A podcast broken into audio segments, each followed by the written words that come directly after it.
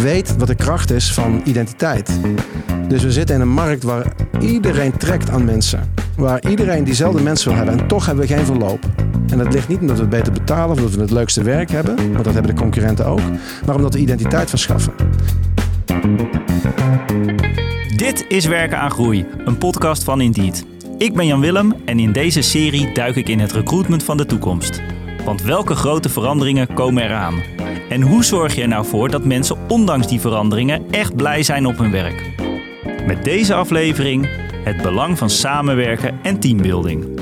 Wanneer mensen zich namelijk thuis voelen en zich verantwoordelijk voelen voor elkaar, zullen ze veel minder snel geneigd zijn om weg te gaan. Iemand die dit maar al te goed begrijpt is Ray Klaasens. Hij heeft jaren bij de korpscommandotroepen gezeten en heeft vervolgens alle lessen die hij leerde over teamwork, leiderschap en samenwerken gebruikt om een eigen onderneming te starten. Daarnaast kan je hem natuurlijk ook kennen van Kamp van Koningsbrugge, waar hij deelnemers coacht om het beste uit zichzelf te halen. Ik heb Ray uitgenodigd in de studio om te praten over zijn tijd bij de commando's en de lessen die je daaruit kan trekken voor het bedrijfsleven. Want je denkt misschien dat het team binnen jouw bedrijf weinig overeenkomsten heeft met de commando's, maar dat zijn slechts excuses volgens Ray. Ook jij kan deze lessen gaan toepassen. Hij vertelt er alles over in deze aflevering. Welkom Ray. Dankjewel. Uh, we gaan het vandaag hebben over samenwerken en teambuilding. Iets wat zeker bij Defensie en bij de korpscommandotroepen ontzettend belangrijk is. Het gaat letterlijk om leven en dood. Kan je me eens uh, meenemen naar hoe jouw eerste weken bij de korpscommandotroepen waren? Mijn eerste weken. Ik die bedoel dan denk ik de commandoopleiding. Dat is denk ik het meest interessant om te vertellen. Maar wat er eigenlijk gebeurt is dat um, er wordt een, uh, een soort snelkookpan gemaakt een programma en een bepaalde stijl van, uh, nou, van instructie geven. Waardoor je eigenlijk um, de stress die, die het systeem zeg maar, opwerpt, dat je meteen voelt dat het team dat in dat systeem zit, um, weerstand moet bieden tegen die stress. En dat is, het is echt gewoon natuurkunde. Dus als er druk op het systeem komt, ja. dan zie je dat, uh, dat je dus ook tegendruk moet maken met het, met het team. En dat is eigenlijk een beetje het cement, de cohesie van, uh, van teamleden onderling. En wat is dan het systeem? Is dat, zijn dat de uh, regels? Het, het, het, programma, de regels inderdaad. Ja. Uh, de protocollen, uh, maar ook de stijl van feedback krijgen. Dus dat is gewoon nou, best wel fors. en als je iets niet goed doet, moet je het opnieuw doen. En als je iets niet haalt of een tijd niet haalt, moet je het opnieuw doen. Dus al die externe nou ja, factoren eigenlijk, die maken dat dat team um, nou ja, de optimale prestatie gaat leveren. En er komt eigenlijk druk, en die, zoals bij een diamant, als het, als het druk maar groot genoeg is, dan blijft het mooiste gesteente blijft over. Dus dat betekent ook dat er stukjes uit gaan vallen die dat niet, die dat niet redden, die niet aan kunnen blijven haken. Die vallen af in de opleiding. En die vallen dus af. Er vallen ook heel veel mensen af in zo'n opleiding. Ja, puur omdat ze, ja, wij zeggen dan niet uit het juiste hout gesneden zijn, maar het komt erop neer dat ze eigenlijk uh, het programma niet tot een goed einde kunnen brengen. Is dat dan ook de belangrijkste eigenschap waardoor zo'n team zo goed functioneerde? Mentaal? Nou, Nee, het belangrijkste eigenschap waarom het team goed functioneert... is omdat men echt iets over heeft voor de ander. Dus men is echt bereid om, ook hier, hè, dus als alles tegen zit... om toch naar de ander te kijken. Er is een keer een moment geweest dat... Um, nou, er was geen eten meer al een paar dagen niet. En we waren echt uh, behoorlijk aan het eind van het Latijn. Die hele club die gaat door het water en... Ik zag eigenlijk gewoon een, gewoon een verslagen leger eigenlijk uh, aan de overkant zitten. En ik voelde op dat moment in mijn, in mijn broekzak nog een reep chocola zitten. En dat is mijn reep chocolade. Iedereen heeft hem gehad. Maar wat je dan moet doen is die reep chocola delen. Terwijl de eerste gedachte is eigenlijk van, oh, hier heb ik echt zin in. Ja, maar waarom deelde jij hem dan? Omdat dat die, die handreiking die je maakt op het moment dat je die reep chocola deelt, voor mij is dat wat samenwerken is. Dat is pure magie. Dus ik heb het eigenlijk zelf nodig, maar ik kies niet voor mezelf, ik kies voor het geheel. Want samen zijn we meer dan als ik dit alleen zou moeten doen. En doordat je dat, die verbinding eigenlijk letterlijk aangaat en de ander dat stukje energie overneemt, geef je eigenlijk, teken je eigenlijk een soort contract met elkaar. Dit is dus wat wij doen als het tegen zit. En die reep chocolade staat voor mij dus ook voor uit de vuur, vuurlinie gehaald worden op het moment dat het echt, uh, ja, als het om het echt, om het echt gaat. En hadden jullie dan die regels uh, vooraf uh, doorgesproken om wat een, een team definieert? Is dat iets wat in de opleiding heel vaak naar voren komt van jongens, denk hieraan, uh, deel die chocoladereep. Um, zijn dat dingen die, waar iedereen zich van bewust is? Zijn die afspraken er in zo'n team? Nou, dat denk het is sowieso niet iets wat zo plastisch uh, gebracht wordt. Um, je weet wel dat in je eentje ben je daar niks. En tegelijkertijd is het een individuele opleiding, dus je moet zelf aan de standaard uh, voldoen. Maar op het moment dat je gefocust bent op jezelf en je komt in een, nou, gewoon in een, in een oefening of een training terecht, waarbij je dus ook echt alleen maar aan jezelf denkt, ga je dit niet redden. Nee. Ja, je hebt elkaar, heb je elkaar nodig. En, dat, el, en dat, dat bewustzijn van dat je elkaar nodig hebt, dat doet iets met jou als het goed is. Want in feite ben je de hele tijd aan het geven. Je bent dus eigenlijk meer energie in het systeem aan het stoppen dan dat je zou doen als je alleen bent. En die extra energie die geeft nog iets meer terug. Dat is namelijk dat team. Maar in eerste instantie begint het met iets geven. En vervolgens krijg je iets terug.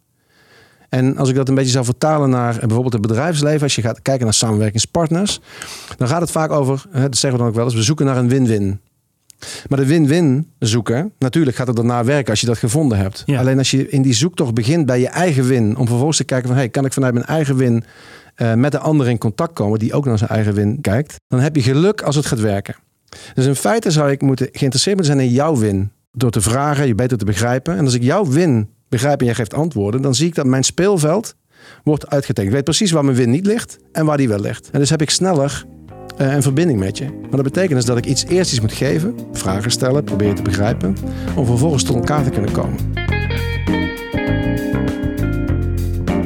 Ik denk dat op het moment dat ik een verhaal kon vertellen in een zaal, ik geef vaak keynotes nu of, of in het theater, dan zie je dat mensen eten het echt uit mijn hand omdat dit gaat over het, de Special Forces. En daarmee wordt er zo van afstand gemaakt tot hun eigen wereld. Ja, maar bij jullie werkt dat omdat jullie hebben een speciale training. Of jullie, hebben, um, jullie zijn de commando's. Maar in feite is, vertel ik dit verhaal omdat ik geloof dat iedereen hier wat aan kan doen. Als je bereid bent om die moeite te doen. Dus wat een werkgever hier namelijk echt van kan leren, is dat wat er, uh, wat er in het groot, en dan gaat het over leven en dood, of mij betreft over die reep chocola. Dit is ook van toepassing bij een advocatenkantoor. Dit is ook van toepassing bij de Jumbo. Dit kan overal. Je moet het alleen doen. En door, door te zeggen, ja maar, ja maar dit werkt alleen zo bij jullie. Dan zet je eigenlijk meteen je organisatie, je mensen, zet je op een achterstand. Alsof dat dan onhaalbaar zou zijn. Je moet alleen kijken wat het leiderschap in zichzelf op moet roepen. Om te zorgen dat hun mensen dit uiteindelijk ook gaan doen. En dat betekent inspiratie. Ja. Dus je zult mensen moeten inspireren om, om nou ja, um, iets voor de ander over te hebben. En of dat dan gaat over de vaatwasser die leeggeruimd moet worden waar iedereen voorbij loopt. En waarom doen sommigen het wel en anderen het niet? In je eigen rol um, doe je dan wat er eigenlijk van je verwacht mag worden? Of kies je eigenlijk heel vaak gewoon voor je eigen um, comfort? En er zijn mensen, en die kunnen we met de neus aanwijzen, die vallen meteen in het pulletje. Die doet er alles aan. Dit is de kerel die, die draait de tent, die trekt de kar. Als er een issue is, die steekt al zijn vinger op, lost het altijd op. Die zijn er. Nou, die hebben ownership. En er zijn mensen, die wijs je net zo goed met je neus aan, waarvan je voelt, nou, die drukt altijd zijn snor, is er nooit. Nou, daar zit dus de code van wat is nou het verschil tussen de een en de ander. De ene vindt dat hij van alles moet en de ander die wil altijd van alles. Dat is gewoon eigenheid. Nou, kom ik weer terug bij leiderschap. De rol van leiderschap is te zorgen dat de, de, de club die in het midden zit, zoveel mogelijk van moeten naar willen gaat. Dat ze dus geïnspireerd raken, zin hebben om dingen te doen. Ja, dan moet je dus het goede voorbeeld geven. En zorgen dat ze dat, met elkaar doen. En dat is bij de Korps Commandotroepen. Daar ga je niet werken als je niet uh, dingen wil. Dan kom je er gewoon niet. Maar dat ontslaat jou niet als leider om te geïnspireerd te raken door zo'n eenheid. En te kijken van wat kan ik er nu aan doen om te zorgen dat ze allemaal meegaan. En dat is genoeg. Je kunt een teambuilding werken, je kunt mensen gewoon enthousiast maken door van alles. Maar je moet het wel bedenken. Ja, daar word je voor aangenomen. Ja. Je wordt niet aangenomen om je Excel-sheet uit te lezen. Nee. En met die teambuilding kan je ook diegene die altijd maar denkt, het moet meekrijgen. Zeker. Althans, dat is het idee. En die geef je ook de kans om, um, om te shinen. Als dat misschien in het werk, als het misschien niet uh, nou ja, een middenmotor is. En in één keer doen we iets anders. En dan blijkt hij dus ontzettend veel capaciteiten te hebben. Die nou ja, nog niet eens gezien worden, omdat je er nooit aan toe komt. Dus hoe krijgt iemand dat dan vanuit die middenmoot opgeworpen van ik wil wel, maar ik krijg de kans niet? Nou, dat, dus ja, ik zou bijna zeggen van verandering van spijs uit eten. Je moet zorgen dat ze af en toe in een andere dynamiek terechtkomen. En ik geloof dat het een rol is van leiderschap om te zorgen dat zoveel mogelijk mensen dat gaan doen. En wat je daarvoor terugkrijgt, is mijn heilige overtuiging, is sfeer. En zodra je een goede sfeer hebt in de organisatie, zul je zien dat dat bindt. Dat mensen veel meer bereid zijn om iets voor elkaar over te hebben. Um, dus leiderschap moet werken aan sfeer. Ja, en hoe doen ze dat? Bij de korpscommandotroepen bijvoorbeeld? Nou, dat doen ze door, um, door identiteit te verschaffen. Dus je moet ergens bij willen horen. En of dat dan gaat om die groene baret of om allerlei tradities of om, um, nou ja, dus datgene wat ons ons maakt. ik heb zelf een eigen onderneming. Ik weet wat de kracht is van identiteit. Dus we zitten in een markt waar iedereen trekt aan mensen. Waar iedereen diezelfde mensen wil hebben. En toch hebben we geen verloop. En dat ligt niet omdat we beter betalen of omdat we het leukste werk hebben. Want Nee. dat hebben de concurrenten ook. Maar omdat we identiteit verschaffen. En identiteit, dat is energie van leiderschap. Dat is energie van een organisatie. Dat zijn tradities, dat zijn eh, eh, misschien feestjes. Dat zijn zaken die dat bedrijf dat bedrijf maken. Ja. En dat moet vooral niet alleen maar de website zijn met tapjes en mooie posters en mooie campagnes. Nee, dat moet je voelen. Hoe doen jullie dat bij nieuwe werknemers? Ja, dus we hebben, wij bestaan nu negen jaar, bijna tien jaar. Ehm, we zijn klein begonnen. We zijn met een mannetje of, eh, nou, met, met ehm, ik en mijn compagnon en drie mensen. Mhm. En uiteindelijk zijn we nu met eh, ongeveer 150 mensen. En die 150 mensen, we hebben bijna geen verloop. En dat komt omdat we dus van meet af aan gezegd hebben, wij heten Triangular Group. Dat waar staan wij nou voor? Dus nog los van wat we doen, wat maakt ons nu ons? Wat is ons DNA? Wat vinden we belangrijk? En wat we dus ehm, bijvoorbeeld ingevoerd hebben, ik weet niet of je dat, daar wel eens van gehoord hebt, dat heet een challenge coin. Nee, ken ik niet. Een, een, een, een, muntje is dat eigenlijk gewoon. Ja. En dat muntje, daar staat een logo in. En die is, die is eh, hoe zeg je dat? Eh, uniek. Dus er staat een nummer in, die hoort bij een werknemer. Dus het werknemersnummer is eigenlijk gegraveerd in die munt.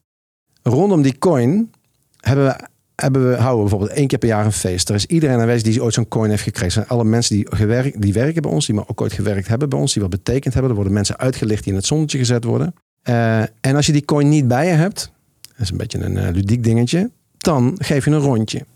Dus die coin die krijgt eigenlijk een soort allemaal lagen. En die hebben iets te maken met ik hoor bij deze onderneming. Ehm, en dus zo zijn er allemaal kleine dingetjes waarmee je kunt zorgen dat die identiteit versterkt wordt. Ja. ja, ik vind ook mooi trouwens dat verhaal over de, de coin.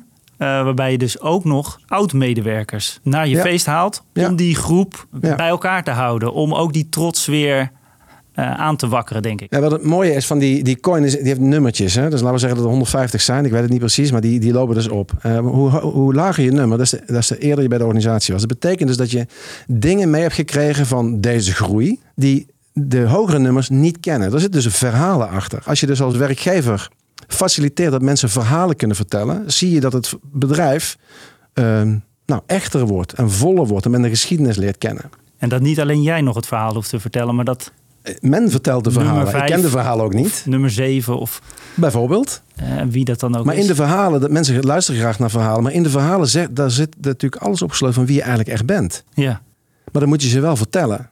Of je moet er dan liever faciliteren dat ze verteld worden op, op een manier die past. hoe faciliteren jullie dat? Ehm, nou ja, dit, dit gebeurt op zichzelf. Maar de kloof tussen generaties, hè, dus eh, Gen Z als een moeilijke. Eh, nou, dat werd, wordt gepercipieerd door leiderschap als een moeilijke generatie om, eh, om in het arbeidsproces goed te betrekken. Dat is een groot eh ziekteverzuimpercentage.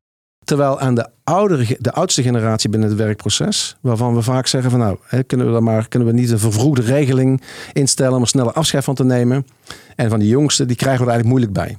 Dus het wordt eigenlijk continu benaderd vanuit problemen. Conflicten tussen generaties. Ja, en als je dan, dat is ook onderzocht, als je dan een, een interview houdt met de mensen die nu ziek thuis, ziek thuis zitten, dan is de reden van het ziek thuis zitten, is dat men vindt dat eh, leiderschap onvoldoende authentiek is Mhm. of ehm, eh, te weinig verantwoordelijkheidsbewust is. Dus dat is de kritiek waarom ze dus ziek thuis zitten. Nou, er ligt dus een rol bij leiderschap. In plaats van klagen van dit zijn de mensen die zijn alleen maar aan het denken aan een nieuwe auto en een sabbatical en eh, naar een driedaagse werkweek en nou, zo'n soort eh, ehm, commentaar krijg je erop. Moet je eigenlijk even van wat kan, ik, wat kan ik er nou zelf aan doen om deze mensen dicht bij elkaar te trekken? De oudste generatie binnen, die, eh, binnen zo'n organisatie, dat zijn de mensen die de verhalen hebben. Dat zijn de mensen die, waarvan we zeggen, ja, ze gaan niet meer mee met innovaties. Ze zijn niet meer vooruit te branden. Die zijn echt aan het einde van de Latijn. Laten we maar eens kijken of we er sneller afscheid van kunnen nemen, zodat we vaart kunnen maken. Terwijl mijn beleving is dat daar juist, daar zit je identiteit op gesloten. Daar vertel je waar je vandaan komt. Op schouders van reuzen staan, dat die nieuwe generatie eigenlijk nodig heeft om identiteit te krijgen. De oplossing daarvan ligt in je organisatie aan de andere kant. Dus wat leiderschap zou moeten doen, en dat is ook wat we zelf proberen te doen, en we zijn vrij klein, is dat je probeert die twee uitersten naar binnen te klappen en de positiviteit te benadrukken. Dus dat je de ouderen in hun kracht zet door ze de verhalen te laten vertellen en accepteert dat ze inderdaad wat stroever zijn in het meegaan met innovatie. Ja. En dat je die jongere mensen bejubeld om hun innovatieve vermogen en het feit dat ze veel verantwoordelijker en bewuster zijn in waar ze nu zitten. En is wat minder de focus legt op wat ze allemaal uh, nou ja, aan eigenaardigheden meebrengen waar je zelf dus eigenlijk last van hebt. Je gaat dus op zoek naar jouw identiteit als bedrijf. Hoe zorg je vervolgens voor dat de mensen in jouw team meegaan in dat verhaal? Voor mij is identiteit kom je niet brengen. Dus niet een uh, soort van, uh, nou ik sta nu op en ga identiteit uh, brengen naar de werkvloer. Nee. Maar als je bewust bent van het feit dat mensen um, een hang hebben naar ook ergens bij willen horen. Of, of, sfeer zoals ik daar straks zei. Mm -hmm. Of wat maakt ons nou ons. Ja. Dan zul je dus on top of mind moeten hebben van hoe werkt dat nu bij ons? Dus hoe krijg ik nu, hoe krijg ik dat, hoe geef ik dat handen en voeten? En ik benoemde daar straks uh, zo'n coin of een. Uh, of kleding, maar zo zijn er uh, iets traditioneels, een oprichting of een belangrijk iemand die de organisatie gemaakt heeft, waar die staat. Daar gaan we een zaal naar vernoemen. Of nou, ik noem maar even wat. Maar hoe zorg je nu dat, dat het allemaal wat, wat, um, nou, wat voller wordt? En dat, dat je dus, ja, dus ook ergens bij kunt horen. Ja. Dus, dus je, je zult het gewoon moeten faciliteren vanuit Um, nou, dat, dat, je erover nadenkt en dat je, er, dat je ermee bezig bent. Dus het is niet per se dat je dat van mensen kunt verwachten van nou, denk mee over de identiteit. Maar mensen zullen aanhaken. Dus mensen, dat is dan de verwachting dat ze aanhaken bij dat wat je kon brengen. Ja. En als we dan teruggaan naar de eenheid waar ik vandaan kom, um, het Korps Commandotroepen bijvoorbeeld. Uh, daar kennen ze zoiets als het vaandel. En het vaandel, daar staan de wapenfeiten op. En die gaan al terug sinds de Tweede Wereldoorlog. En die worden dus uh, benoemd en beschreven. Maar er zitten ook verhalen achter die verteld worden door mensen die nu nabestaanden zijn of die dat meegemaakt hebben. Dat gaat tot aan, uh, tot aan Afghanistan toe. Mm -hmm. En dat geeft zo'n eenheid, geeft dat gewoon body. Ja. Van dit is dus kennelijk wie wij met elkaar zijn. En daarom leiden we op deze manier op. En daarom gedragen we ons zo. En dus alles maakt meer, uh, snijdt meer hout op een moment. Nou, zeg, het is een soort van bindmiddel of zo in een organisatie. En dat bindmiddel, het woord zegt het al, maakt dat mensen dus gewoon ja, makkelijker bij je blijven in plaats van dat ze weggaan. En als je dan zo'n team hebt waar, waar mensen bij willen horen, door veranderingen zijn er misschien zaken waardoor mensen er niet meer bij willen horen op dat moment. Hoe kan je die mensen toch nog aanhaken? Want ze hebben waarden, ze hebben dat verhaal nog. Is er iets wat je, wat je daarmee kunt doen? Um, er zijn natuurlijk, hè, dat is ook een beetje een gauwskrommen. Er zijn natuurlijk altijd mensen die je moeilijker meekrijgt. Of die Ja. dat, dus zodra je de, de kritische massa Mensen die gaan soms heel makkelijk mee. In het midden heb je een heel groot eh, blok van mensen. Dan moet je dan maar proberen om die mee te krijgen. Zodra dat lukt, dan haken de meesten wel aan. En het is gewoon niet prettig om een buitenstaander of een buitenbeentje te zijn. Dus een enkeling eh, haakt zelf af. Een enkeling haakt toch aan. En dan heb je daar waar een leiderschap recht op heeft. Mensen die gewoon altijd een ass blijven. Eh, ja, dat is dat maar zo. Ja. Maar je, het, zal dus, het blijft altijd energie kosten. Het gaat niet vanzelf. Als je mensen mee wilt krijgen en wil dat ze goed functioneren, dan zul je ze ook feedback moeten geven. Bij Defensie, bij Kamp van Koningsbrugge. Um, is de feedback die jij als hoofdinstructeur uh, geeft, mag ik dat zeggen, direct, hard? Ik bedenk altijd van hoe heeft degene die ik feedback wil geven er iets aan om um, nou ja, aan te passen of te veranderen waarvan ik denk van dat gaat je verder brengen. Dus wat ik vind is niet zo relevant, maar wat ik vertel moet de ander echt helpen. Dat is helemaal de boodschap, de inhoud. En daarnaast moet de stijl moet aansluiten bij wat de ander nodig heeft. Dus bij, bij sommigen is dat juist helemaal niet hard, maar uh, coachend en ondersteunend. Uh, omdat ik weet van dat heeft, hij heeft zij nodig, want anders dan nou, komt er een soort van extra stress bij, waar, waar, waar het hem niet verder gaat brengen. Ja. En bij veel is dat inderdaad wel, um, nou ja, met een wat hardere toon, of resoluut. Uh, en duidelijk en afgebakend. Omdat ik denk van nou, dat is wat er nu moet gebeuren, wil jij dit gaan halen? Ik heb gehoord dat bij um, feedback sessies bij Defensie gaan de strepen af. Klopt dat? Nou, letterlijk natuurlijk niet. Hè? Nee. Dit is natuurlijk, ik begrijp heel goed wat je bedoelt. En ik denk dat, het, uh, dat ik, uh, waar ik zelf gewerkt heb, uh, was dat zeker zo. Dus dat is puur en eerlijk en onomwonden, ongeacht rang of stand. Dus als er een fout gemaakt wordt, dan wordt die fout tot uh, binnen kamers gericht op gedrag en niet op de persoon. Die wordt tot, tot de laatste uh, nou, woord uitgesproken. Dus dan gaat, daarna gaat de deur open en dan, is het, uh, dan gaan we verder. Dan is het klaar, dan is het dan uitgesproken. Is het ook klaar. Maar ja. dan is er wel open gesproken. Zeker. Um, ja. Denk je dat dat ook vaak genoeg voorkomt in het bedrijfsleven? Dat dat. Nou, het is ook niet zo dat het overal en altijd bij Defensie zo gebeurt. Want er is gewoon, dit is gewoon heel moeilijk. Hè? Daar heb je vertrouwen voor nodig. En je moet eigenlijk wat er nodig is, zo begonnen we ook.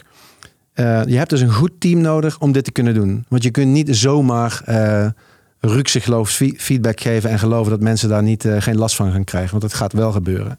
Maar als je weet dat je elkaar op gedrag, dan mag er ding, mogen er dingen fout gaan, dan ga je elkaar niet door loslaten. Want op identiteitsniveau houden we elkaar wel vast. Want we vinden elkaar, we zijn zuinig op elkaar. Niet lief voor elkaar, maar wel zuinig op elkaar. En dat betekent dus dat het gedrag um, voor, voor, voor, voor, de good, hoe zeg je dat? Uh, voor de good cause. Uh, omdat het heel belangrijk is om het uit te spreken. Want anders gaat het morgen namelijk een leven kosten. Ja. Dat is bij Defensie waar het dan om gaat. Daardoor spreken we hier zo blunt uh, alles uit. Maar er is wel een goed team voor nodig. Je kunt dit niet zomaar van meet af aan doen. En in het bedrijfsleven zou ik zeggen, is dat zeker van, van toepassing en belangrijk. En dat is dan die, die zogenaamde veilige omgeving. Hè? Daar praten we dan over. Maar die moet je wel eerst creëren. Ja. Je kunt niet zeggen aan het begin van de vergadering, nou, we zitten hier in een veilige omgeving, want zo werkt dat niet. Dat kost dus heel veel tijd en energie om te zorgen dat hij ook veilig is. En dan moet je dus met elkaar uh, ja, een, een, boel gedaan hebben. Dus je maakt daarin een keuze van ja. welke boodschap geef ik mee om diegene dat stapje te laten maken. En dat is, dat is nu met feedback geven zo, maar in feite is dat met, met leiderschap denk ik ook zo. Hè? Dus de, het is niet zo dat ik een, een stijl heb als uh, coach of als manager of wat dan ook. Het is dat ik een stijl moet kiezen die past bij die situatie op dat moment.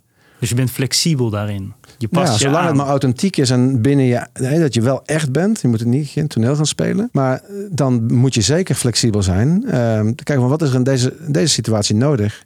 En als we met een team van tien mensen zitten, in dezelfde situatie zou ik, ehm, nou, met, met eh, een beetje wat nuance, maar zou ik misschien wel drie of vier stijlen toe kunnen passen om het optimum te bereiken. niet iedereen heeft dezelfde, uh, gaat, hoe zeg je dat, gedijt bij dezelfde stijl. Ja, en, en, en hoe bepaal je dan welke stijl je pakt? Ja, dat is, dat is voor mij, en ik, ik bedoel, ik ben hier niet uh, Mr. Know-it-all, maar voor mij is dat gewoon voelen.